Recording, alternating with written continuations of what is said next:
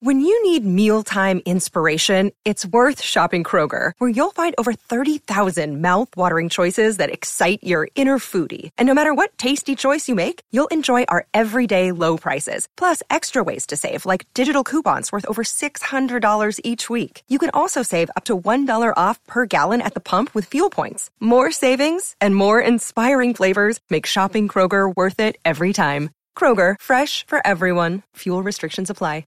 Mother's Day is around the corner. Find the perfect gift for the mom in your life with a stunning piece of jewelry from Blue Nile. From timeless pearls to dazzling gemstones, Blue Nile has something she'll adore. Need it fast? Most items can ship overnight. Plus, enjoy guaranteed free shipping and returns. Don't miss our special Mother's Day deals. Save big on the season's most beautiful trends. For a limited time, get up to 50% off by going to Blue BlueNile.com. That's Blue BlueNile.com. Welcome to the College Football Survivor Show, where playoff survival is always on the line.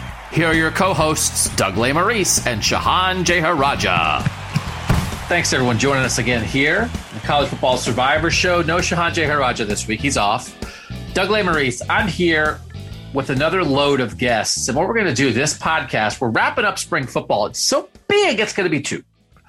So, two weeks ago, we had four teams on here. And last week, I think we had four teams.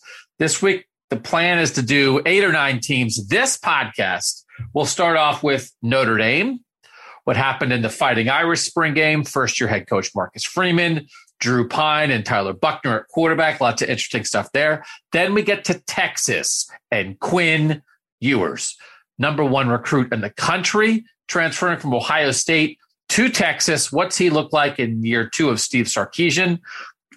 Could the Longhorns contend for the Big 12? Interesting talk. Then to a real, real, real, real playoff contender. Not that the others aren't. Utah looked really good to end last season after losing two of the first three. Really exciting Rose Bowl with Ohio State. Interesting opener against Florida, then a big midseason game against USC. Utah is a team worth watching with Cam Rising back quarterback.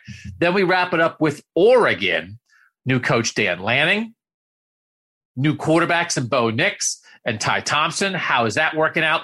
Plus some other stuff happening. There's a civil lawsuit going on at Oregon that is not related to this football staff, but something that happened under a previous staff. We talk a little bit about that. Lots of stuff happening. And then part two should come right on the heels of part one. Wherever you subscribe to the College Football Survivor Show, yeah, you got to get if you're listening to this, you got to be subscribed, right? These free shows, they're everywhere. We have the paid Apple Podcast show each week. That Apple Podcast show this week, we're doing Mount Rushmore's there of the four best players at different positions in the eight year history of the playoff this year. It's really difficult, but sometimes difficult stuff is fun. It's defensive backs, the four best defensive backs in the eight year history of the playoff. That's going to come later in the week because we have this big two part, gigantic spring football wrap up. This will be our last one because spring football is over. So, part one Notre Dame, Texas, Utah, Oregon. Part two will include, among others, USC, Oklahoma, Penn State, couple other Big 12 teams. But right now, let's get to part one talking Notre Dame Fighting Irish here on the College Football Survivor Show. Great friend Eric Hansen, the dean of Notre Dame sports writers, knows the Fighting Irish as well as anybody, doing it now at InsideNDSports.com. It's InsideNDSports.com. That's where you need to be reading about the Fighting Irish. Eric, thanks for joining us here on the College Football Survivor Show. Thanks for having me on. Who's the quarterback, man? No, it's not quite that easy, but I know. So, spring game, Drew Pyne played, maybe not great, right? On Saturday, Tyler right. Buchner, ankle injury, did not play. So, there's the spring game. There's what you learned and saw and heard spring practice. What's your handle on the quarterback situation for the Fighting Irish right now?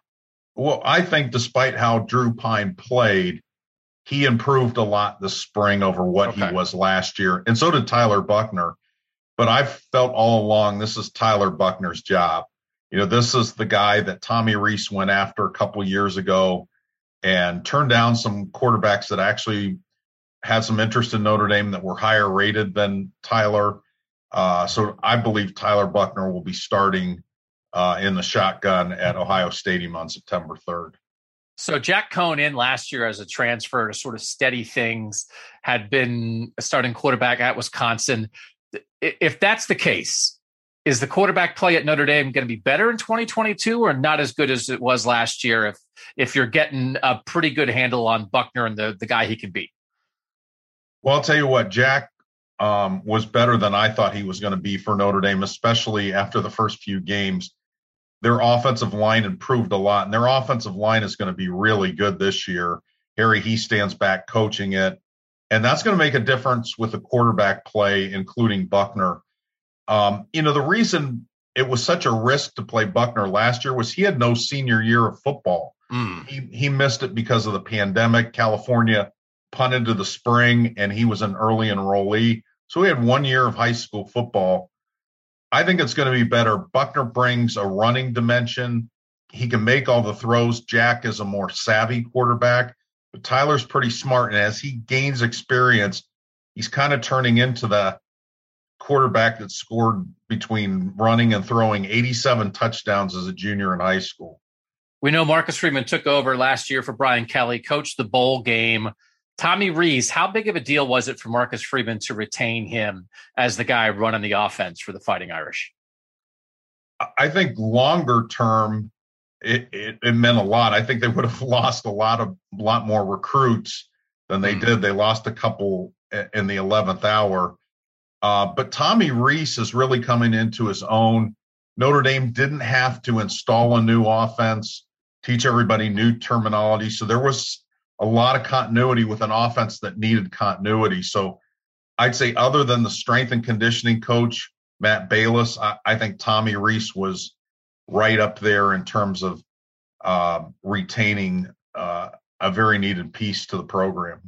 So where where is it that Notre Dame will be will see the most significant improvement this season compared to last? You mentioned the offensive line. Is is that where it is, or where where else could they really be a much much better team? I think where you'll see them most improved is the offensive line. They've got incredible talent. They they had two true freshmen who started games for them last year on the offensive line. They'll be their starting tackles, and those guys are special. I mean, they're future high round draft picks at tackle. They have probably the best center in the country coming back in Jarrett Patterson. And Harry Hiestand makes an incredible difference. Um, you can see all the guys that he's put into the pros, and they come back and they help at practice. I think the front seven is going to be better for Notre Dame. I think they're going to be a better run defense. Okay. Uh, Al Golden is the new defensive coordinator. Jim Laurinaitis is helping out with the linebackers. He's a grad assistant.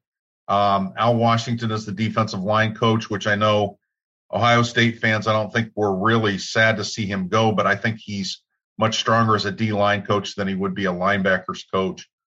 You know, Marcus Freeman's influence is still there. So in the trenches where Notre Dame has to get better is cornerbacks and wide receivers. That's going to be kind of the question mark going into August. Okay. So the place where they could take the biggest step back, I mean, it's, is that where you, I mean, they're losing maybe the best safety in the country in, in Kyle Hamilton. Receivers and secondary, that's where they maybe are at a risk to take a step back. Yeah, but I'll, I'll tell you this: the safety surprised me in the spring. They um, they have some good young ones, and then they got a transfer from Northwestern, Brandon Joseph, who Ooh, was an All American. Yeah, he's really good. A couple years ago, so they plug him into where Kyle Hamilton was, and they were the position group that surprised me the most in the spring in a good way. Okay. So, how much different is the Marcus Freeman era compared to the Brian Kelly era? Brian Kelly certainly established sort of a new level of winning at Notre Dame, a tremendous success there, uh, twice in the playoff. But I just think Marcus has it. I'm not alone in that, but he's also very young and he's never been a head coach before. Does everything feel really different, Eric, or is it maybe that Marcus, it's a little just more of a continuation of what Brian Kelly did well? Well, there were a couple things that he stuck with that Brian Kelly did do well, and one of one of them's they have these SWAT teams in the winter and the spring that that foster accountability and leadership and competitiveness. That was in place. But Marcus went and lifted with the team in early morning winter workouts. He was there sweating with the guys uh, in the mornings, which was kind of interesting. I'd say the biggest difference is just Marcus is fearless in recruiting. Mm. Um, a lot of people were kind of saying, well, you know, LSU and Notre Dame, they don't knock heads in recruiting. Almost every recruit that that is on the top of Notre Dame's list has an LSU offer and vice versa. So he's not shopping down the same aisle Brian Kelly was. He's going after kids uh, that may not think Notre Dame's a fit for them uh, culturally and trying to convince them that it is. And recruiting is at the f- forefront of everything Marcus Freeman does. And I think it, it's interesting. They're going to be a more talented team in the years to come. And Marcus is going to make some coaching mistakes, but I think that talent is going to mitigate those mistakes early on. And I'll tell you what, the guy is incredible in terms of being self-aware of what he doesn't know and how to go mm. and get those answers. Interesting. Marcus was a really smart player when he was at Ohio State. I remember doing a story on him back in the day where he thought he might go more on the athletic director track like he has that kind of sort of big picture thinking. So to hear that that doesn't surprise me that he's a football guy through and through and through but he's i think a big picture thinker kind of a, he thinks like a ceo so that that, that i that's a very interesting analysis by you. That's a big thing. You got to know what you don't know. Yeah. And he he um it's interesting because people say you know how was he kind of check checking off the boxes of a first year coach I think he has conquered the harder things. Now, the what do I do on game day? Where am I? Which meetings am I in during the week? I think those are the things he still has to iron out. But like one great idea he had this past weekend, Notre Dame invited former players back for the blue gold game. And and there were a ton of recruits there and and they noticed. And typically they get 20 come back. They had 300 Ooh. And, you know, big time guys like Aaron Taylor and Rocket Ismail and not so big time guys. And it was amazing because the alumni feel like, you know, when they're sitting there talking to recruits, Aaron Taylor's telling uh, some of the top recruits, O line recruits, why they should play for Harry Hiestand. And it changed some trajectory of recruiting. So just great ideas like that. Interesting. This is Eric Hansen of InsideNDSports.com. That's where you guys should be reading your Notre Dame coverage. We we do have to make sure everybody has an appreciation, Eric, and I know you do, being there and having covered this. What Brian Kelly got done at Notre Dame. His last five years at Notre Dame 10 and 3, 12 and 1, 11 and 2, 10 and 2, 11 and 2. Final finishes in the AP poll 11, 5, 12, 5, and 8. They are absolutely right there every year. This year, will Notre Dame Notre Dame be in the playoff mix? Eric, can they be? Again, it's only four spots. We get that, but will there be a situation where in November, when the playoff rankings are coming out, Notre Dame fans are watching, saying, "Hey, okay, where are we? You know, we only have a loss. We're we're in the mix here. Is that possible for this team in year one of Marcus Freeman? I think if Ohio State is a playoff team, Notre Dame has a chance to be a playoff team. I don't think they're going to win. Notre Dame is going to win that opener. So they're going to have to impress in the next 11 games, and they have chances to do that. They have a they finish out at USC with Lincoln Riley's new team. They have Clemson at home in November, and so there's going to be the kind of octane on their schedule. If they're an improved team in November, they're going to be in the mix. I think they have a chance. I'm not predicting they will be in the playoff, but I think this team is certainly better than the one that finished number five in the standings last year, you know, in the college football playoff rankings, number five, one spot out of the playoff. This yep. is a better roster. Really interesting. Okay. I got to tell you what, that the game I really like, October 8th, Notre Dame BYU. I'm I'm all about BYU this year. That could be a really fun. And here it is. It's like Notre Dame's the testing ground again for the hey, if you want to be a little, a little bit of an underdog team that needs to burnish its resume and go hmm. undefeated yeah. and prove people how good you are, Cincinnati did it a year ago. I think BYU could be in a very similar spot this year, Eric. And Notre Dame's gonna be like, okay, great, BYU, you're a great team, but but no, we're better than that this year. That that could be a good game. I think it will be, and it's going to be in Vegas, which is kind of funny and interesting. Yeah, Catholics and Mormons in Vegas hanging out watching football. That's good stuff. Uh, but I, I, Eric Hansen, look for Eric Hansen at a slot machine in Vegas the second Saturday in October. You go up, say, Hey, I read Inside ND Sports, and Eric will say, Sit down right here next to me on the penny slots, man. Let's have a good time. Eric, you're the best. You know Notre Dame as well as anybody. Thanks so much for taking time out of your day to join us here on the College Football Survivor Show. Anytime. Really enjoyed it. Don't miss the College Football Survivor Show bonus episode this week. Available only on Apple Podcasts. The Hard five for DBs to, for Georgia, yeah. four of them played every snap, and yeah. William Poole played all but two. So basically, their five DBs played yeah. the whole game. Lewis Cine had the lowest grade, yeah. but he won the MVP. He won the MVP given by sports writers who are furiously trying to finish their game stories, and the people from the player are like, "Hey, do you have your vote?" And they're like, "Ah, ah it's Lewis Cine."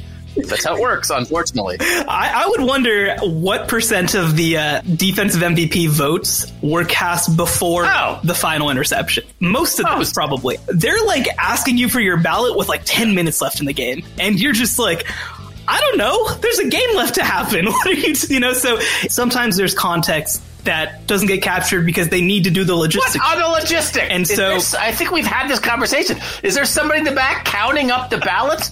Send you a yeah, poll, I mean, I, a digital I, poll. Click on your MVP. Just send us a Twitter poll. Just uh, Real. that's more legitimate. At least you don't have to do it with ten minutes left in the game. Subscribe now on Apple Podcasts for exclusive College Survivor Show bonus episodes. Time to talk a little Texas football here on the College Football Survivor Show. To do that, we have Danny Davis, Austin American statesman. Danny, how long have you been covering the Longhorns? I guess this is going to be my seventh season. My first, my first game ever with the Longhorns was that Notre Dame overtime game, and Ooh. I thought, well, I'm walking into the greatest situation in the world. It's nothing but up from here, and that is that has not been the case. Although that uh, 2018 trip to the Sugar Bowl was a lot of fun. There we go. Well, Danny, more longevity than the Texas coaches as of late. So Danny is hanging in there. Uh, but it's getting interesting, man. It is getting interesting at Texas. And we start off all these conversations with quarterback, which means we get to talk Quinn Ewers right off the bat. Danny, will he win the Heisman this year? Just kidding. That's not actually the question. But I know he threw like an 80 yard touchdown pass in the spring game, and people were going bazonkers, right? How did he look? Quinn Ewers, five star recruit, transferred back from Ohio State. How did he look for the throngs on Saturday.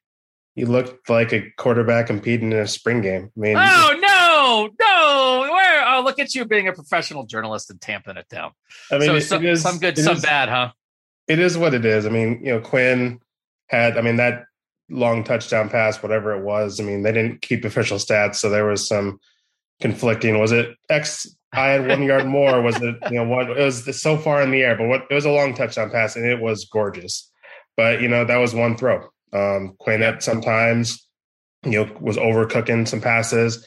I think he started off one for five, but he was also playing behind their second straight string offensive line, and that was he, he wasn't getting a lot of time to throw.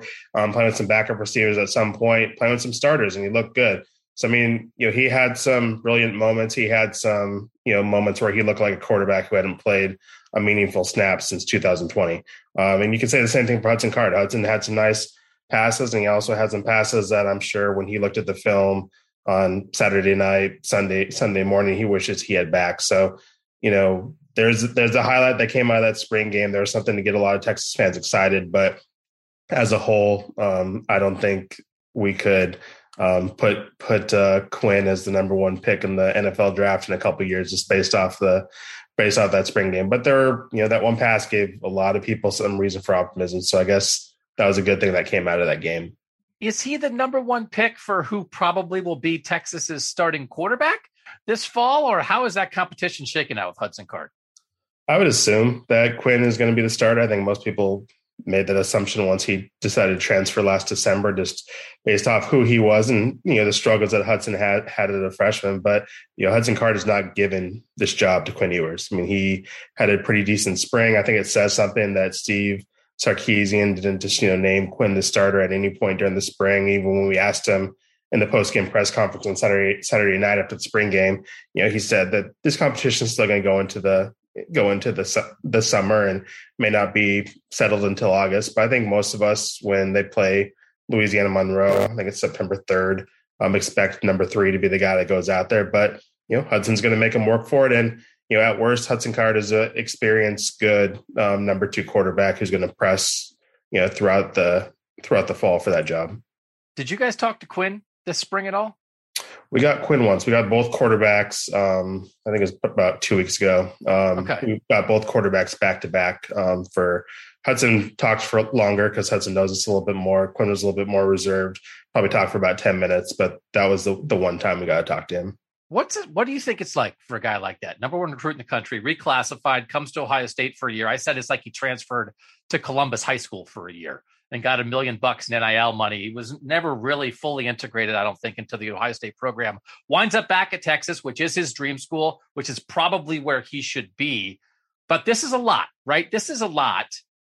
Is it tough for him, or do you think this is just like you know what? Everybody loves him. It's he's everybody's excited. It's the Sark era it's going to be great.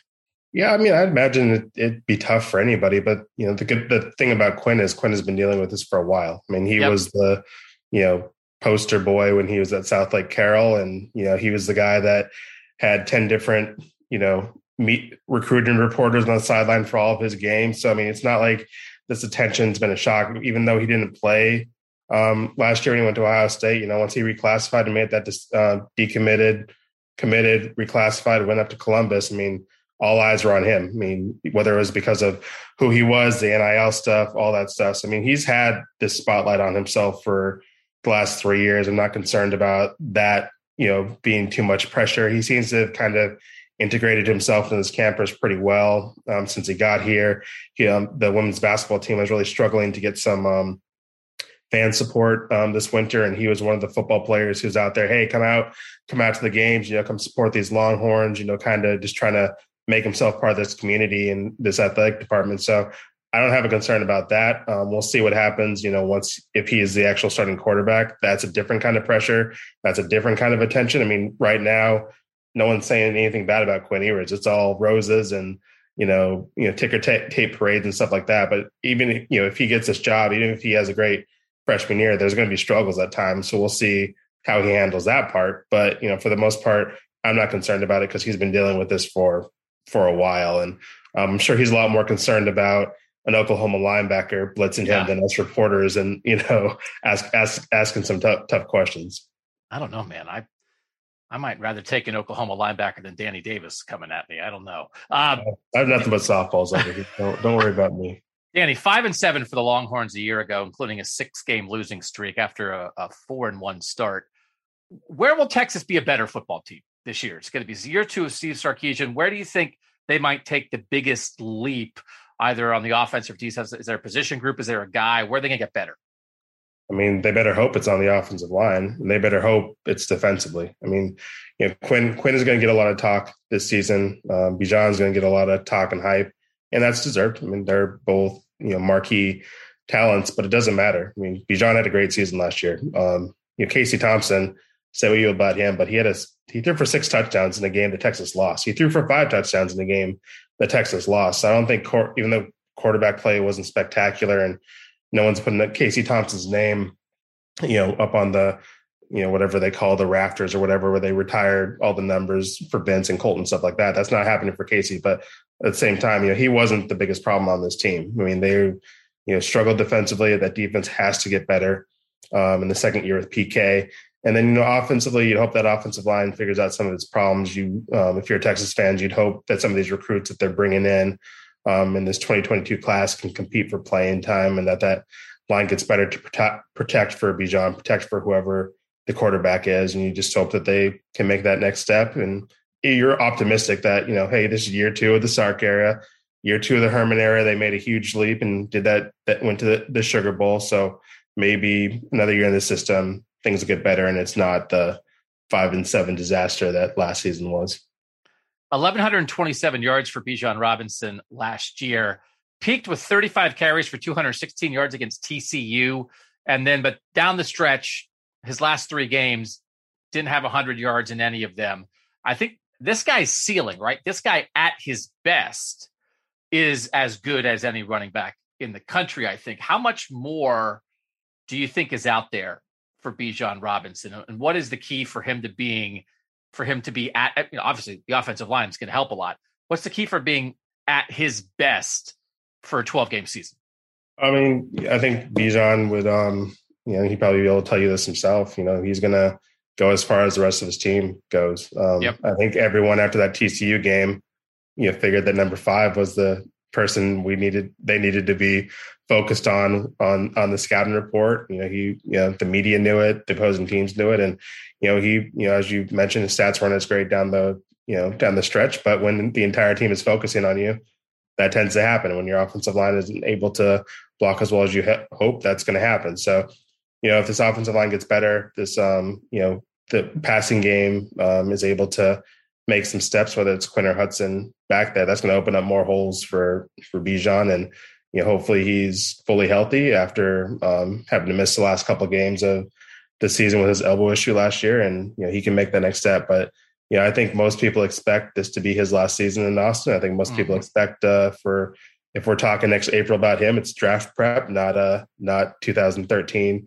season prep. So um, I I don't think he's an issue. I think most people expect another good season um, for him, and I think that's like one of the few guarantees you can you know mark down about this uh, about this Texas team that if you know Bijan Robinson's healthy this next season, he's going to be just just fine, and that's uh, something that Texas fans are very excited about and should be excited about. Um, and you know, I think most people, media members, fans, we love the kid. He's a great, yeah. great talker, energetic personality, nice kid. Even though I don't know if I should be calling a twenty year old a kid, but you know what I'm saying. Like he's a you know great, great guy, and you know he's just as good on the football field as he is off of it.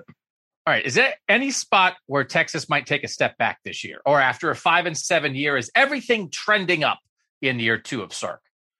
If you're five and seven, you'd hope that there aren't many, you know, places you can go backwards. Um, you know, you lose to Kansas, I think every everything's a step in the right direction. I, I do think um, they are going to take a, back, a, step back on special teams. Um, Cameron Dicker did everything for them last year, kicking and punting, kickoffs, all that stuff, and he is hoping to be, you know, hearing his name in the NFL draft, and so that's um, an issue. We don't even know who the kicker is going to be next year. They have um, a guy on campus, Bert, Bert Auburn, who um, was a walk on last year, and they're, they're, bringing in a freshman they signed, uh, Will Stone. So those two will have to compete for it. But you know, for the last four years, Texas had the luxury of knowing um, kind of what they had in Cameron Dicker, and so they're going to have to figure that out um, this fall with two new guys, and then also you know Isaac Pearson seems to be the guy with the leg up. Pun intended. I'm a I'm a dad. That's my pun. uh, that's my pun there with the with the punting game. We accept dad jokes here on the yeah. show. That's great. Yeah. And he he seemed to do pretty well during the spring, and you know he's another Australian kicker. So um, that that's at Texas. So we'll kind of see how those two um, positions. But you know that's the step back on this team. But I would say the rest of the team um, you, you'd you'd hope that they would be taking the step forward, and that uh, um, there's there's no one that can really relax on their laurels on on the, on that team after that season or rest on their laurels. I guess is the term. Dicker the kicker, man. I talked to that guy at the combine. I like that guy. That guy's that guy's going to start for someone. You know, the Cowboys need a kicker. Maybe the Cowboys. Dicker the kicker will just move down the road. That'd be great. He'd be a he's a, he's a local, so we we've yeah. had a long run run with Cameron, and it'll be it'll be fun to see where he, the next uh, step of his his career goes. All right, so the Statesman coverage of the Longhorns, who are going to be super interesting this year, you can find it at hookem.com, H O O K E M.com. The last question here, Danny. Is there a chance Texas is in the playoff mix this year? I'm not saying make the playoff, but I'm saying can they be in the mix to win a Big 12 championship? Can they be eight and one late in the year and getting votes in those initial college football playoff rankings, or does or does that feel far fetched? Because you, you know we got week two, we got Bama in week two, so that's you're going to get they're going to figure themselves figure some stuff out about themselves right away. Can they be good? Can they be good? I mean, sure. I mean, if everything hits, why why not? I mean, you look at the Big Twelve. Um, it's Oklahoma's conference until someone says otherwise. But this Oklahoma team is going through a transition, so who knows exactly what's going to be going with them? Um, and then after Oklahoma, you have a bunch of teams. You have some talent across the conference, but I don't think you could tell me that this second best, you can guarantee that that second best team is going to be the second best team come December. So if Texas can, you know, figure it out, unfortunately, that second game is against Alabama. And that's a tough team to be figuring stuff out against. But if you can figure stuff out in that ULM game, that UTSA game, as you start to get ready for Big 12 play and things start going well, this offense is clicking. Quinn Ewers is who everyone hopes Quinn, Quinn Ewers is. Bijan Robinson is that Heisman contender, and that defense is at least passable. I mean, who you maybe this Texas team can get hot. I'm not guaranteeing it. I don't know how many of your listeners are gamblers, but don't take my advice during your next trip to Vegas because I don't want I don't want to be held responsible for y'all losing your kids' college funds. But you know, if this Texas team got hot, got to Big 12 championship game and won it, it wouldn't be the sh- most shocking thing in the world. It's not a guarantee. Um, Texas is absolutely probably going to be overranked when the season starts, but yeah. you know, crazy things happen. No one thought Cincinnati was going to be in the playoffs this past year, and you know, crazier, crazy. No one thought Baylor was going to have the season Baylor had last year. But you know, if a couple things go right, who who knows with this team? But I'm not guaranteeing it. It seems like you know, eight and four is kind of the number that's being tossed around. I think with the media around here, which I think is appropriate. But I tend to be a little bit more optimistic than a lot others. So yeah, nine and three, 10 and two. Who it's it's completely possible. But yeah, who knows? I, I, I will just say I feel safe saying Texas is going to start the season one and one. Then after okay. that Alabama game, you know, the rest the rest is up to them. We'll we'll see. That'd be fascinating. So you upset by Louisiana Monroe in the opener, and they come back and take care of Bama on week two, and they're back to one and one. Yeah, why why not? Well, let's let, let's go with that. Why not? Do you think? And and we'll finish on this, Danny. Most Texas fans, when they look at that week two game, Alabama coming to Austin, are they closer to awesome. Let's go. Let's test Quinn Ewers and Bijan Robinson and Xavier Worthy against Will Anderson. Let's take on the Heisman winner. It's Sark versus Saban. Are they more like that, or are they more like, oh no, please, Will Anderson, don't rip Quinn Ewers' arms off? Um, I, I I don't know if probably somewhere in the middle. I don't know if people are freaking out and saying this is going to ruin our program and we're going to have a injury report that's you know 10 pages long afterwards i don't know if people are quite that petrified, but I also think they respect Alabama, at least the good Texas fans, yep. the ones that are knowledgeable, respect Alabama and kind of know what this is going to, that the Longhorns are in for a, you know, a steady climb. But, you know, if you're a Texas fan, you know that they're going to the SEC in a couple years. You know, Alabama's the king, and this is going to be a good measuring stick, even if, you know, some of your players are young and inexperienced. I think that people are going to know kind of what they have with this team um, during that game. And, you know, even if they don't win that game, if they're competitive, you know, there's going to be some pretty optimistic fans that are going to leave DKR that night. And, you know, they get blown up by 40, you know, there's going to be some fans who at least got to see one good football team that night. So, yeah, I think it's a win win win situation for those who for those who have the season ticket package. But I think people are probably going to go into that game, um, you know, least optimistic about what this team is and um, kind of the traje- trajectory of where yeah. um, this fall is going to be heading. He's Danny Davis. Best Texas coverage you can find is done by the Statesman there in Austin. You can read it at hookem.com. Danny, thanks so much for joining us here on the College Football Survivor Show. Thanks for having me. We'll see y'all in the fall. Join now to talk some Utah football by Josh Newman of the Salt Lake Tribune. Been covering the Utes since 2019. Josh, thanks for joining us here on the College Football Survivor Show. Of course, Doug. How are you? I'm great. And listen, I don't know. I don't know if I need to tell you this. I think Utah's good. Like you, does everyone know this by now? Do we don't have to tell I mean, the world anymore that Utah is good? Do we? People you know, know. I I mean, I think people have a better idea after that after that Rose Bowl game. Um, look, Utah Utah football has always kind of been this like David versus Goliath, right? The little engine that could, right? They were in the WAC forever. They were in the Mountain West. They've been in the Pac 12 since 2011.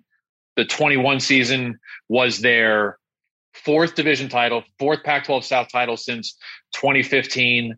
Uh, they finally broke through, won a Pac 12 championship game, went to a Rose Bowl.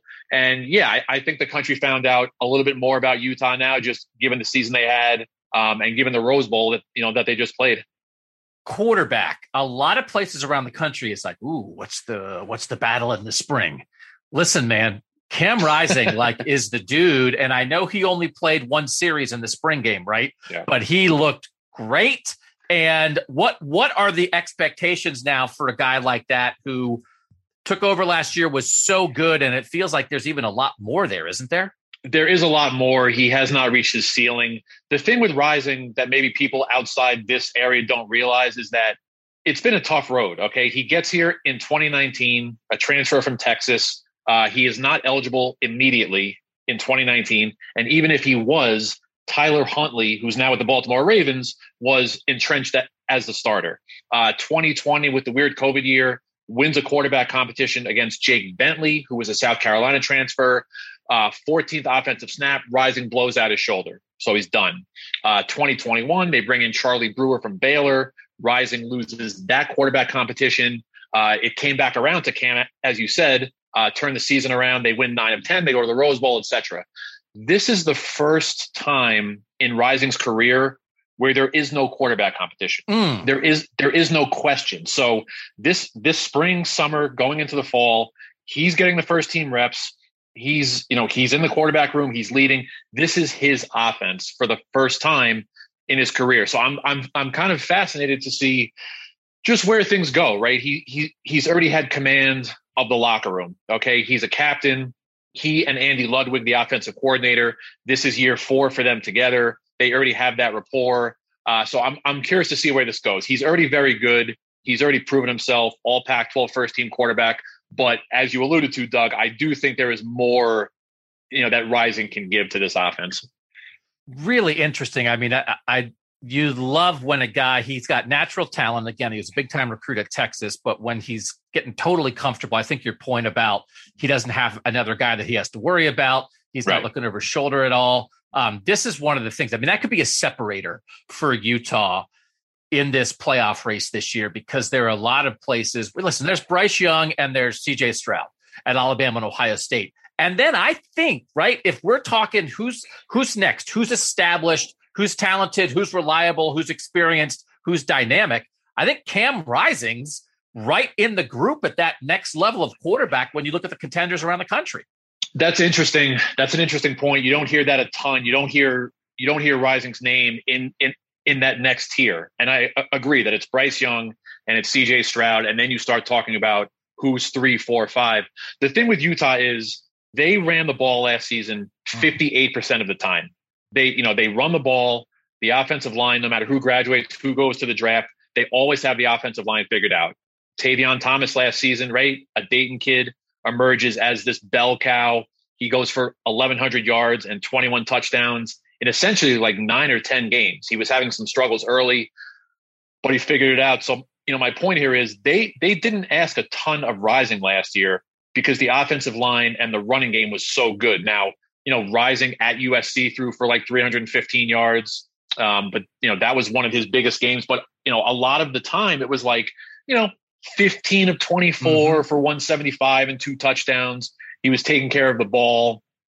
I I hesitate to use the term game manager, which I hate because Rising is more than a game manager. He is a capable quarterback, but they just didn't ask him to do a ton because he didn't have to.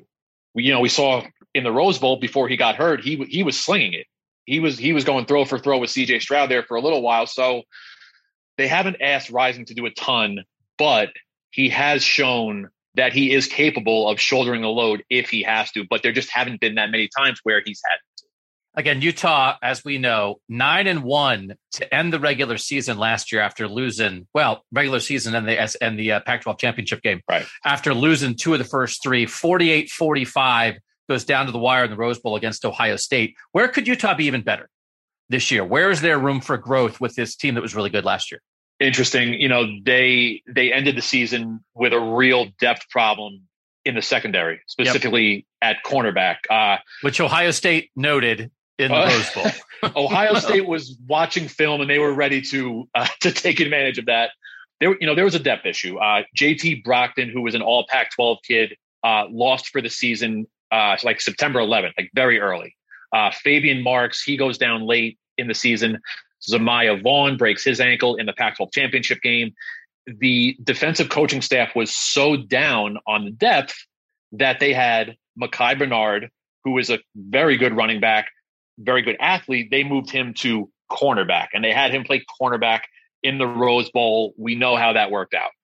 That is one of the question marks here going into the well, we're past spring now, but going into the summer, going into the fall, what is the depth the depth situation look like? Uh, Faybian Marks is still hurt. Zemaiah Vaughn is still hurt. Look, JT Broughton is back. He's a proven commodity.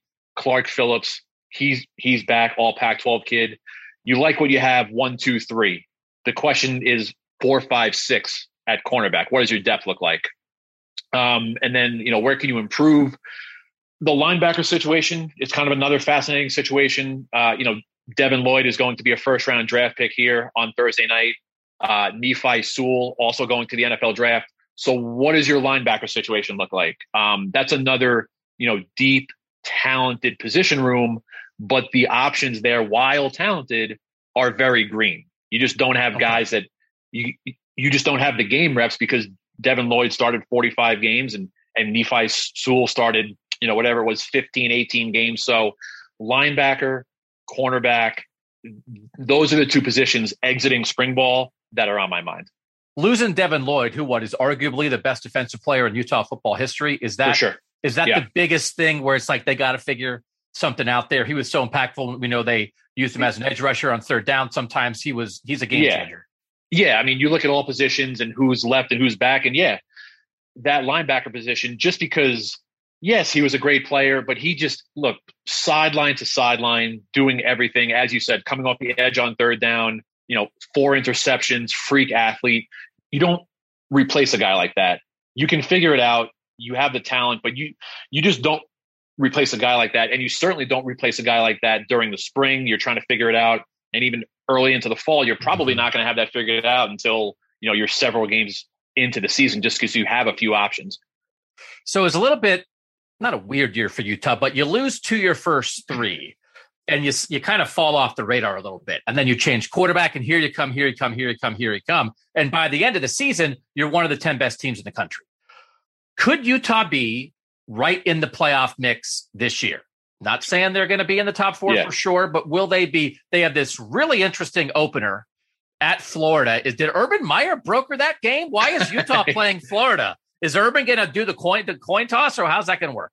Yeah, so the situation there is Utah's athletic director Mark Harlan comes in here in 20 hope I get this right. I believe 2018 Mark Harlan comes in and almost immediately he he sets out to beef up mm. you know, the football schedule. You know, Utah under Kyle Whittingham forever has been pretty happy to play, you know, Weber State, Southern Utah. You're going to play BYU pretty much every year. Maybe you schedule a Power Five early, but Utah's been pretty happy just to kind of play the FCS and keep it mellow for the first three weeks. But here comes Harlan, wants to beef up the schedule. You know, Baylor, Arkansas, LSU at the end of the decade, Wisconsin into the next decade. So he wants to play Florida. So he goes to Tom Holmoe, the AD at BYU. You know, hey, can we take the Utah BYU games that are scheduled in 22 and 23, move them to the end of the decade, end of the contract, because we want to play Florida? And BYU says, yes, no problem. So it just turns out that this Utah Florida game, which was scheduled obviously again three or four years ago, this is now the biggest opener in the history of Utah football. Wow. Because if you win this Florida game, you are automatically a viable college football playoff contender. If you win, you have the juice, you are ranked in the top 10, everything is in front of you if you beat Florida. Now, if you lose to Florida and hypothetically you run the table, you can get to the college football playoff still, but your road is much clearer if you leave Gainesville with a win. I think Utah and BYU are two of the most interesting playoff contenders in the country this year. Of all the years to not be playing, oh my god! I know. If Utah it's, and BYU played this year, it'd be I know gigantic. But it would be, I, I understand. I respect yeah. trying to make the the the national big time game because Utah, Florida will be a big time game to open that season. Yes. And then it's USC at Utah October 15th, seventh game of the year for the Utes. That feels like by that point in the season, mid October, we'll have a handle on what USC is and isn't. Right. If they are something, and my partner on this podcast, Shahan Jeharaja, we did early playoff picks. He has USC in the playoff. I thought that was a little ambitious, but we know what the deal is with them. That could be if if Florida Utah is the biggest opener in Utah history, man, if USC and Utah are like both undefeated in mid October, oh. this is going to be one of the biggest games in, in Utah history, right? Yeah, I mean that feels like a college game day type of thing. Yep. If if Utah and USC are undefeated, I will say like the more I think about it, you see how spring kind of shook out, not just at Utah but all over the Pac-12. I think people in this region are maybe underrating what UCLA could be. Mm. And I and I say that because before Utah gets to play USC, Utah has to go to Pasadena to play UCLA, which I think is going to be I think UCLA is going to be pretty good. But okay. you know, the point here is yes, if you know, in a perfect world, USC and Utah are both undefeated on October 15th. Um, Utah has, I think it's 19 of 20 at Rice Eccles Stadium. The one loss in there was the weirdo 2020 COVID opener when USC had already played, I think, twice, and Utah was opening, and their offensive line was decimated, and and and that was never a game. So, you know, you're seeing all the talk, right? The way too early polls, who's going to win the Pac-12, and I I don't fault anybody for thinking that USC can win the Pac-12 because they can, but the road to the Pac-12 championship game still has to go through Rice Eccles, and Utah, quite simply, they have not lost at Rice Eccles with the exception of that COVID opener in a very long time. And, and this top to bottom, offense, defense, coaching, does this feel like a team that that could be a playoff team to you? Like, do you feel like the pieces are in place? I'm a little more bearish than other people. They are capable. Okay, you bring back Rising, you bring back Tavion Thomas, you have two All Pac-12 tight ends in Brand Kuithe and uh, Dalton Kincaid. Um, the offensive line, you've got eh, probably 60% of your starters returning. There's going to be some shuffling, but there's veteran, you know, a lot of veterans there. We talked about the secondary. Yes, they are capable, but I don't know. Look, let me throw this at you. I mean, historically, since the Pac 12 went to two divisions in 2011, nobody has gone 9 and 0 in the Pac 12 South. Utah needs to probably run the table. Again, could they lose to Florida? finish 12 and 1 Pac 12 championship game win and still get there? Yes. But I am working under the assumption that at some point there is going to be a midseason hiccup because that's the way the Pac 12 works. Is this Utah team capable of running the table in the Pac 12 at least? Yes, because their offense is high octane.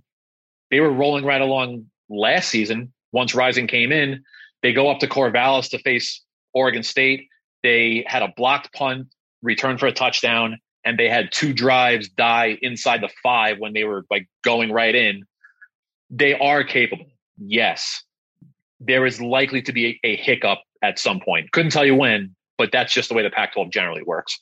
And it's just hard. We all know with the way the playoff has gone lately, the Pac 12 is just not going to get the benefit of the doubt. Never. In a tie. If there's a bunch of one loss teams and you're trying to figure them out, the, the right. committee's gotten used to leaving out the Pac-12, which doesn't, which isn't fair to a team like Utah that I do think top to bottom has what they need and has a Hall of Fame coach. But that's just the reality. You have less margin yes. for error, but they could show something. Listen, it's going to be Billy Napier's first game when they go to Florida. You know, Anthony Richardson is a really interesting quarterback, but he's not necessarily a finished product. That Utah can go win that game, and maybe they'll gain um, some respect, which they should already have. They should already have it but yes. that's you want to get on the radar in the right way.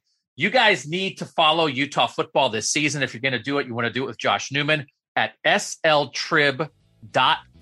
It's the Salt Lake Tribune. It is the place to follow Kyle Whittingham and the Utah Utes. Josh, thanks so much for taking time to join us on the College Football Survivor Show. Thanks, Doug. The College Football Survivor Show, where playoff survival is always on the line. Joined now on the College Football Survivor Show by old friend James Crepea, covers Oregon football for OregonLive.com and the Oregonian. James, before we get into what happened at Oregon spring game on Saturday, busy times, right? You got a lot of stuff going on there with Oregon football. Is that right?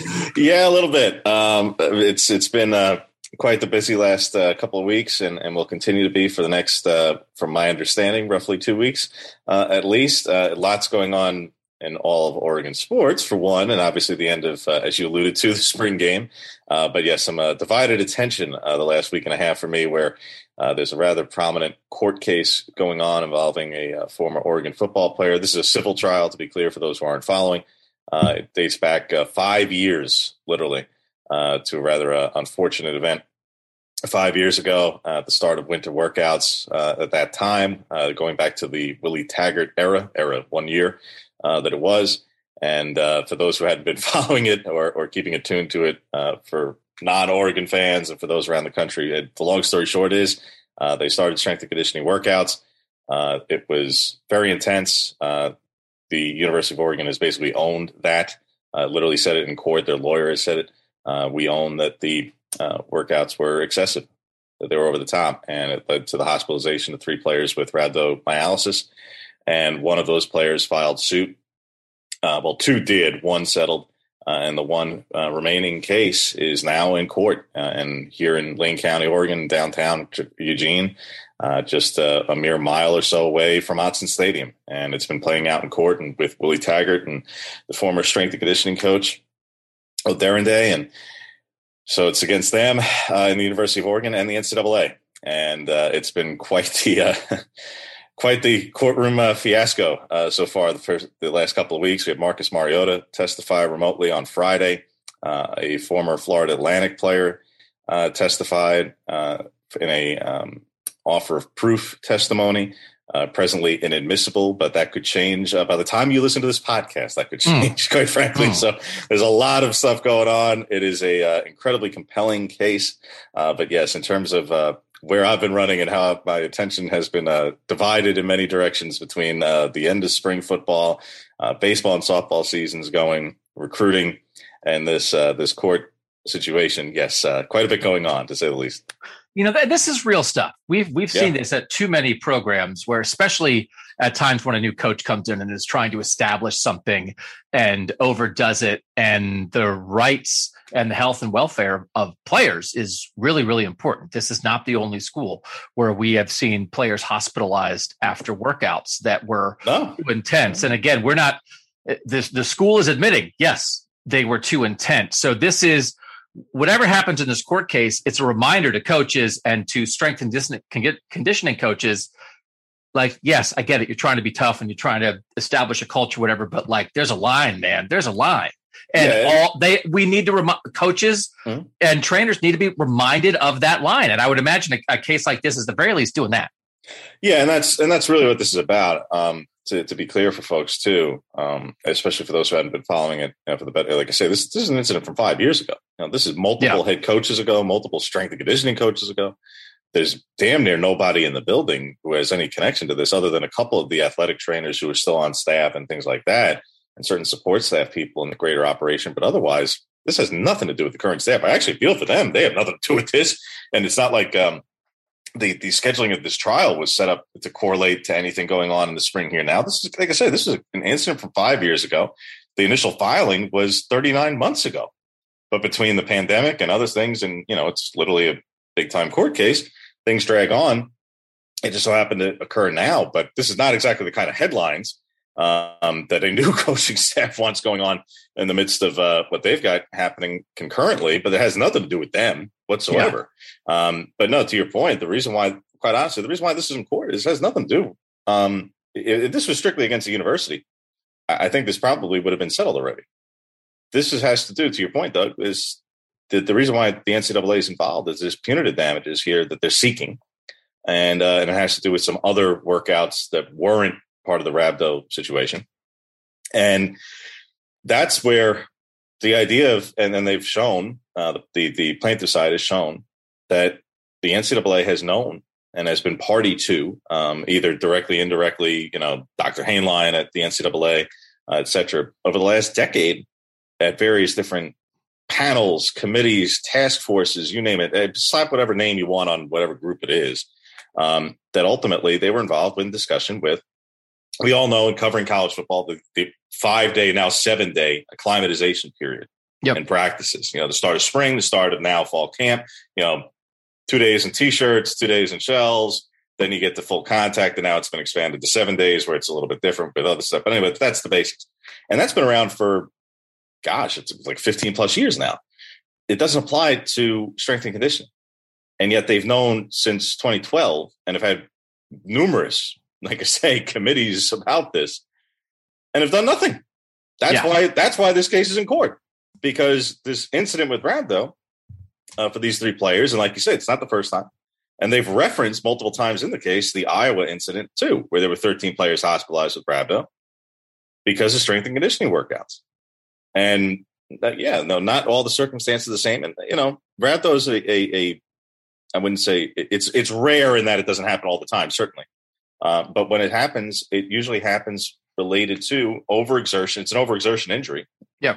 And when you put that into college sports and you do it at the start of workouts, following a break of some kind, usually it's the January start of things, uh, that can have real consequences. And it's not, we, we see it in the football realm, but obviously it's not the only sport where that occurs.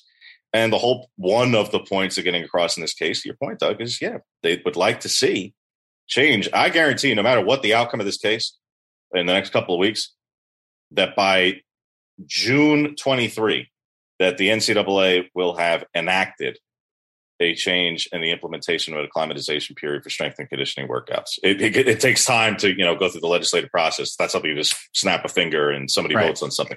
But I will, no matter what happens here in Eugene, Oregon, uh, with the very very well paid lawyers uh, representing the NCAA uh, from various parts of the country, including one who is an instructor at Harvard, uh, they will.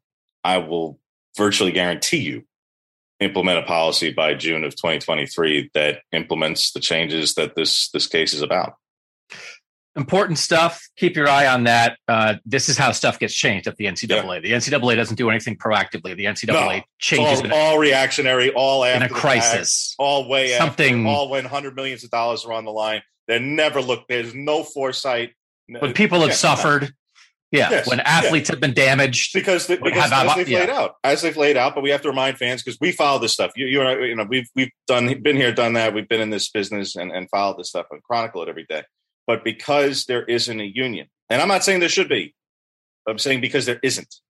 Nothing's bargained. There's no agreements. There's no. Anything. There's no collective bargaining. There is no union representative, and they've laid out numerous times in this case because former Oregon players who are now in the NFL have laid out for the jury and the potential layperson who doesn't follow these things like us, that no, there isn't a player representative. Not not in that way. In the NFLPA, they monitor NFL practices. And if a team practices, you know, workouts, workouts, you gotta be kidding. A strength coach in the NFL is gonna force a multimillionaire player to work out over the top. Are you crazy? Right. But an 18 to 23 year old, yeah, they very well could. They don't have the same kind of leverage.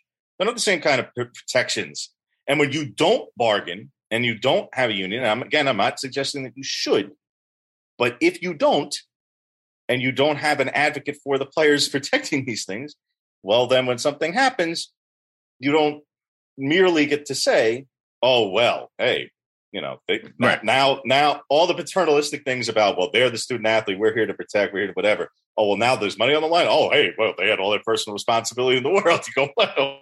and all those players in the moment every player is afraid if i speak up i'm going to be a, viewed as a malcontent i'm going to get kicked off the team exactly so you go along with a new coach and, and even if are. it's not a new coach but in this case right. it's a new coach and there was a meeting two days earlier and things were said and it, exactly yeah all right, let's get down to the football of this. This stuff is important, which is why we took a few minutes to talk about it.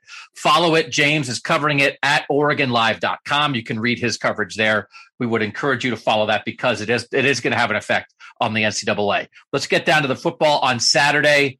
Two really interesting quarterbacks for Oregon, mm-hmm. James, and one more guy who I wasn't even really aware of. You have Bo Nix, transfer, former three year starter at Auburn. You have Ty Thompson, second year player, was a top 50 national recruit, the seventh best quarterback in the class of um, 2021. Guys like Quinn Ewers and Caleb Williams were the guys ahead of him. Is there really a quarterback competition that you saw this spring, James, or is this Bo Nix's job? That's why he transferred for Auburn, and Ty Thompson's going to get another year learning. No, it, it, looked every bit like a competition in the times in the spring that we're out there. And again, like most places. Not like we were there for 100% of practice every day. Um, but for the portions of practice that we saw, and for the portions of 11 and 11 drills and, and periods of practice that we saw, it very much appeared to be, and everything that we had heard and everything that we'd seen throughout the spring was that it wasn't just lip service. There are times where you're told, hey, there's a competition, but then you see absolutely no evidence suggest it's actually a competition. You only see one guy taking all the first team reps Um, you never see them not take first team reps. Basically, last year we were told, "Oh well, there's this competition." Yeah, Anthony Brown came back. Tyler Shough uh, from the year before, who had been the starter, transferred to Texas Tech. But we had heard last year, "Oh well, there's this competition, this competition." But all we ever saw was Anthony Brown Jr. take all the first team reps. And even if anybody else took any first team, he never took second team. He never worked with anybody else. So that was a competition in name only. It never seemed like it was in earnest a legitimate competition. And I'm not saying it should, again, not suggesting it should have been, uh, just giving context to, mm-hmm. because here you had a true freshman and a couple of second year freshmen last year competing for something, and a 60 year senior would come in. Yeah, it, it seemed kind of obvious. Here, obviously, as you allude to, Nix comes in with a lot of experience. At the time that he came in as a transfer, there were a lot of people who immediately reacted saying, "Up, oh, they're just going out and getting a guy who would run that offense." And Kenny Dillingham was his coordinator uh, for one year at Auburn, so therefore uh, they're just giving him the keys. It's it's not even going to be a competition. They just automatically just. And then for those who don't like that idea, they you know express themselves accordingly. Everything we saw throughout spring indicated that this was going to be a competition, that it was a competition. These were splitting reps, etc on this during the spring game on Saturday, did Bo Nix outperform both Ty Thompson and Jay Butterfield? Yes, yes, he did. He outperformed them. Was it by a matter and amplitude to the point where, and again, I'm not going to use a spring game as a one game sample of anything, but was it to the point where you go, well, it's over? I don't know about that. Okay. Uh, he did outperform them. You know, he was the one who had the biggest throws. He's the one who had the three touchdowns. Now they all threw interceptions uh, Thompson threw two, of them, and and said after the game he felt he played poorly. So, you know, nobody's pulling any punches here. But do I think right now, if you had to ask me, you know, on April 25th, who do I think the starter for the Oregon Ducks is going to be against Georgia in the season opener? I do think it'll be Bo Nix. Having said that, do I think it's going to be announced or decided today, a week from now, or a month from now? No, I don't. I think this is going to go into fall camp, and I think it should. I think, think I don't think it's defi- I don't think it's definitively done one way or the other. Bo Nix, I mean, at this point, you know what Bo Nix is about, right? Bo Nix is a good college quarterback. Mm-hmm. Is Ty Thompson a future star? Like it's early to tell, but it, does would you guess that his upside when he becomes what he can become is higher than Bo Nix? It is really hard to say, uh, to be honest with you. It is. And now there will be Auburn fans who hear that, and then they'll, you know, it's amazing. Uh, you know, the prodigal son and and the legacy, uh, who they they were dying to have and want. You know, the minute that he leaves, or the minute that you know there was the the good bow, bad bow, you know, mm-hmm. periods there of the past three years. Um, but boy, he goes somewhere else, and now they've got nothing but negative things to say. It's amazing. It's amazing how that works. At his highs, obviously, he had some tremendous success at Auburn. You know, they hadn't won at LSU in 20 years, uh, and, and, makes and he plays a lot of great backyard football. He also had one of the worst offensive lines in the SEC every year that he was there. He will have the best offensive line he's ever played behind here by a country mile. It won't even be close. Not not even in the same lexicon. And it would be quite honestly rather embarrassing to suggest that any of these offensive linemen wouldn't be a, any individually the best offensive lineman uh, who he ever played behind, let alone the entire line. So that part will help him having said that, you develop tendencies after a while. Some of them are going to be hard to shake, if even with a really good offensive line. If, if, he plays that kind of style and extends the play and scrambles and stuff, well, it's kind of part of who he is. Do I think that Thompson's upside could could be higher? I think that almost puts in the position of overemphasizing some of the quote unquote bad bow aspects mm. from the past years that there's certainly the decision making or, or, you know ball placement at times for interceptions or in costly spots where you go, oh goodness, is that always on him? I would say. And again, I've watched and kept it tune too because I used to cover Auburn. Now, you know, I frankly I covered Bo Nix's recruitment way back in the day. Um, to where I would see some things certainly, but I did not watch every single game every single Saturday to be clear. But in a similar system, different skill position players, different conference, uh, different you know caliber of defenses, frankly, in this conference. I think his upside now, not only because he's entering his fourth season of college football, but I, I think his upside could be a little okay. bit higher too. So, do I think Thompson could be eventually? Yeah, I, I think now in college football, I think we've we've now jumped to. We've, it's amazing what the Manziel effect was over the past ten years. Prior to Manziel, the idea of a freshman absolutely having to start, otherwise, oh, why was he even a five star? Was a there is something called development and learning a yeah, playbook. Everybody said. Everybody said. Everybody yeah. said. Everybody said. And you know, and if you didn't play immediately, it wasn't the end of the world. And hell, you, you were supposed to wait your turn for two, three, even four years. you know, hey, don't worry about it. Now it's like if the four or five star quarterback who came in as the highest in whatever the program's history was doesn't start on day one. Up, oh, he's a bust. What do they do? They don't even know how to recruit the position, and it's a disaster. And you just go, all right, the, we probably swung a little too far to that way. Yeah. That's not even hyperbolic. That is literally how it is. That's kind of a little bit over the top. So I don't think if Bo Nix has the job, and obviously the theoretically he has two years of eligibility, but to your point, I think this is probably a one year exercise if he is the starter. Then a year from now, presumptively, then yeah, a third year sophomore Ty Thompson yeah. is in an awfully advantageous position. Yes. Yeah. Okay. All right. Let's look at where Oregon. We know it's new under Dan Lanning, first year coach, Georgia defensive coordinator a year ago.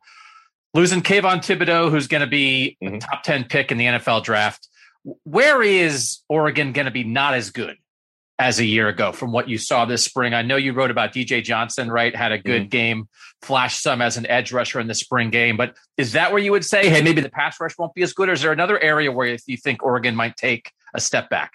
If the pass rush isn't as good, frankly, they have only one direction to go, Doug. And that's with losing Kayvon Thibodeaux. They had the fewest sacks since the stat became official in program history with him with him. I didn't even realize I didn't realize it was that much of a problem. So it was bad. Okay, it they had a horrific. but the rest of it was not great. Okay, right. And I would put a lot of that on strategic aspects combined with some player injury, to be clear. But I would put that on some strategic and play calling um, of last season. But they have only one direction to go there, even when losing Kayvon Thibodeaux, because they had that few. They were not disrupted. Okay. They didn't cause nearly enough chaos in the backfield uh, and disruption in the backfield as a okay. defense. So you mentioned DJ Johnson. He's a guy who, yes, had a huge spring game. To be clear, I mean, absolutely monumental. four four sacks is, I mean, that's you know tag off sacks, nevertheless. But like that's that's incredible. And he wasn't doing it against you know the third team walk on tackle. By the way, he was doing it against legitimate guys on the offensive line. Yes, it's a spring game. Let's not overreact. But if he even shows half of a quarter of what is of what that ability was. Um, they really need that now. Bradyn Swinson is probably going to be the lead guy from an edge rush standpoint, but if DJ Johnson can be there along with him, they can certainly add a lot there.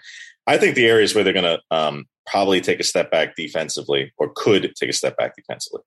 Now they lost Verone McKinley the third as well, and he was their other All American at safety, and they certainly have some talent back there. But he led the country in interceptions. Okay, and that I don't know if I don't know if they're going to have another player who's going to have six interceptions next season. Let's put it that way. Um, I don't know if the team total will be as high. I don't think if it isn't as high that that means that they're going to be a worse defense. I think they're going to be a better defense overall statistically in certain categories. But if I had to pick one in particular, yeah, it's going to be interceptions because you lose, you lose the nation's leader, and there isn't a clear cut, obvious guy who's going to be that ball hawk for them right now. They have some good players. Don't me wrong, there's always you know replacement of, of talent in college football. But McKinley was he was what he was. He was, he was the nation's leader in interceptions, and he was a Thorpe Award finalist. Okay, so so then is the pass rush the area you think they can improve the most, or where could they where will they be the much better from from last year? I think that pass rush collectively, it's going to be making it up in the aggregate. Yeah, it's not the individual. There is no individual who, uh, right now who you'd say is going to be at or better than Thibodeaux. Swinson could be, could be that kind of a talent. Um, he very well could be a first round talent eventually. He could. I don't hold him back from that in the least. But he is not the former number one five star, you know, all all world player that Thibodeaux was entering college, let alone. But I think there's aspects of the linebacker room and they had talent last year. And Noah Sewell, you know, racked up tackles and he was a tackling yep. machine. But their problem was is that three other linebackers, you know, three of their other top four got hurt and got hurt by week one. Yep. So their depth at linebacker got tested immediately. Got tested in the Ohio State game. Mm-hmm. In the Ohio State game, you had Keith Brown and Jeff Bassa out there. Jeff Bassa was supposed to play nickel. He was playing on weak side linebacker in that game. And Keith Brown was supposed to be a rotational freshman, and he was out there basically playing rather significantly and then had a, a pulled his hamstring in the game against Ohio State last season.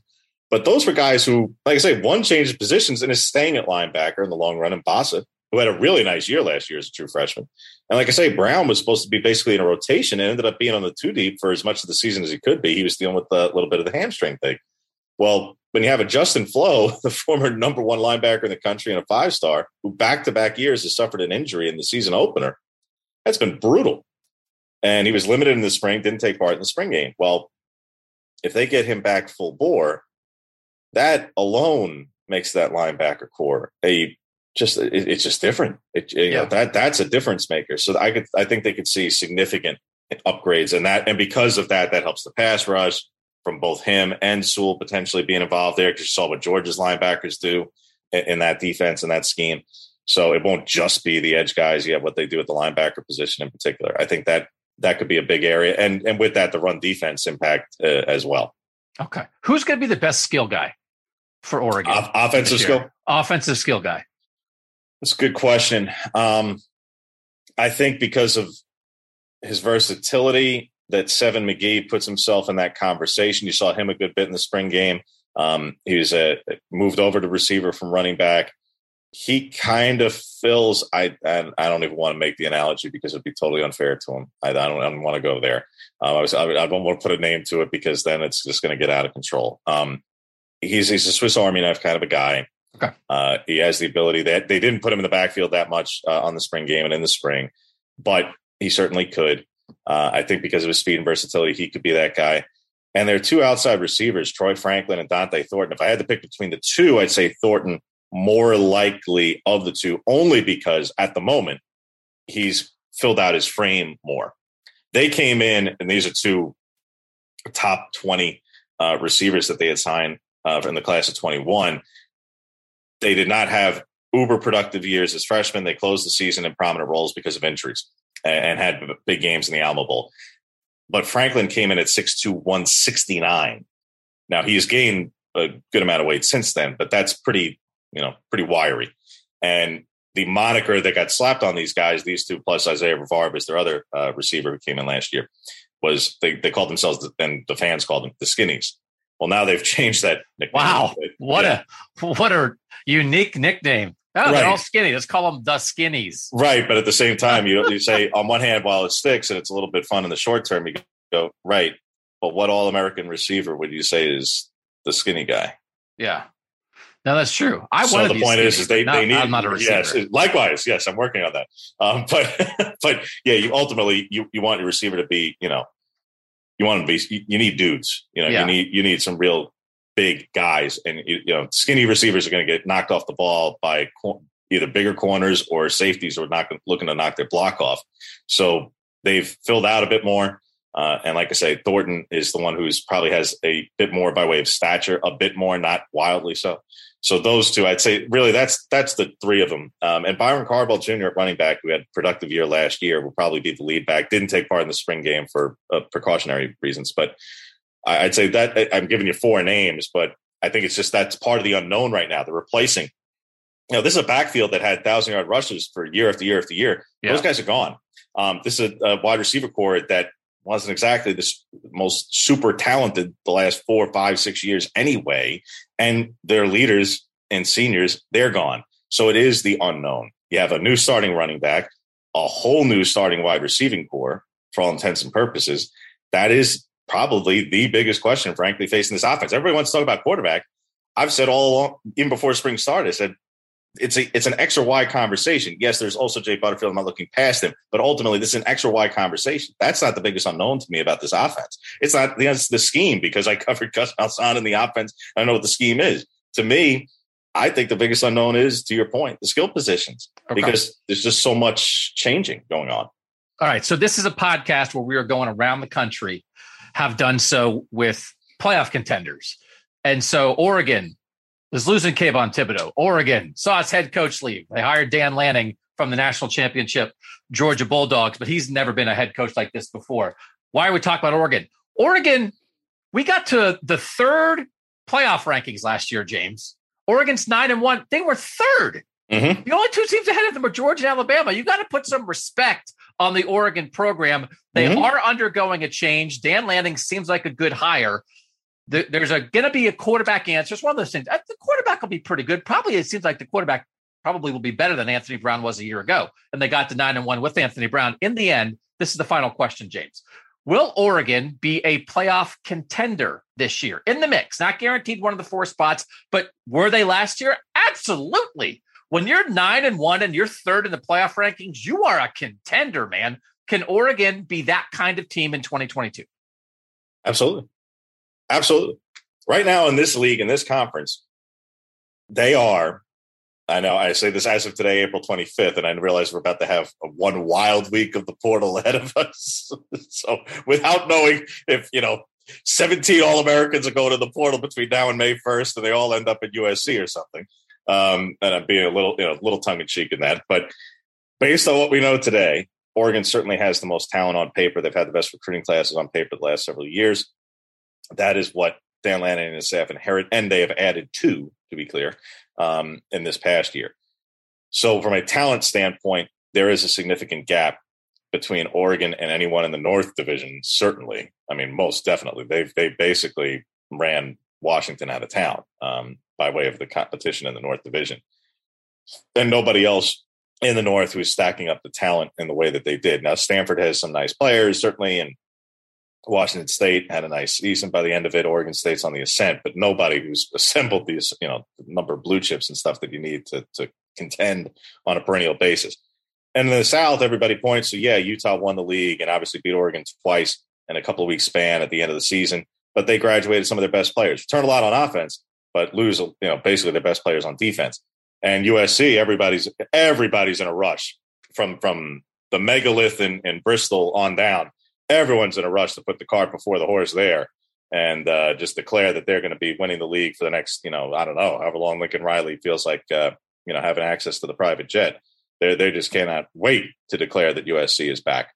Except, of course, that they inherited a roster that needed a massive overhaul. It is going through that overhaul, and they are very upfront about the fact that they could need to continue that overhaul. Well, I don't think they're there yet. Now they may even win the South, but I still don't think they're there yet as of April 25th. If they add, like I say, you know, let me know who, who they add via the portal here the next couple of weeks. And maybe they actually put themselves a little bit closer to that conversation. Having said that, yeah, it's a long way of saying that's the lay of the land here in the Pac 12. Well, in that case, who's going to beat them? And by the way, these are teams who don't play in the regular season, even if SC really is that good. So if they do play, it'll be in a Pac 12 title game. Well, if you're making it to a conference championship game, and yes, there is that game against Georgia in the season opener, even with a loss, and they have BYU on the schedule two weeks later, by the way, at home. Hey, at that point, who's beating them? Who's beating them in the league? I'm not saying they're going to run the table. You know, they'll be 11 and one, whatever. No, I'm saying, are they a playoff contender? Are they legitimately in that conversation like we're talking about? Could they be nine and one after 10 games in that conversation in November during the playoff rankings? Yes, absolutely. Even with a loss to Georgia in the season opener. Yep. Yes, absolutely. If they win that game, if they win, if they win that game, yes, if Georgia lost, you know, a boatload of talent, obviously in the NFL draft, they'll probably have like 12 players selected later this weekend. Yeah. Like, are you kidding? Yeah. So yes, when you when you have yourself in a game like that in week one, and with the conference that they're in right now, they're absolutely a potential playoff contender. He's James Crepea from Oregon Live. Read his coverage of the Ducks there. Thanks to James. Thanks to all my other guests on this part one of this weekend wraparound of the major playoff contenders and how their springs went. There will be a part two because so many teams had their springs games on Saturday for now. Thanks to James, I'm Doug Lesmerises, and that was the College Football Survivor Show. The College Football Survivor Show, where playoff survival is always on the line.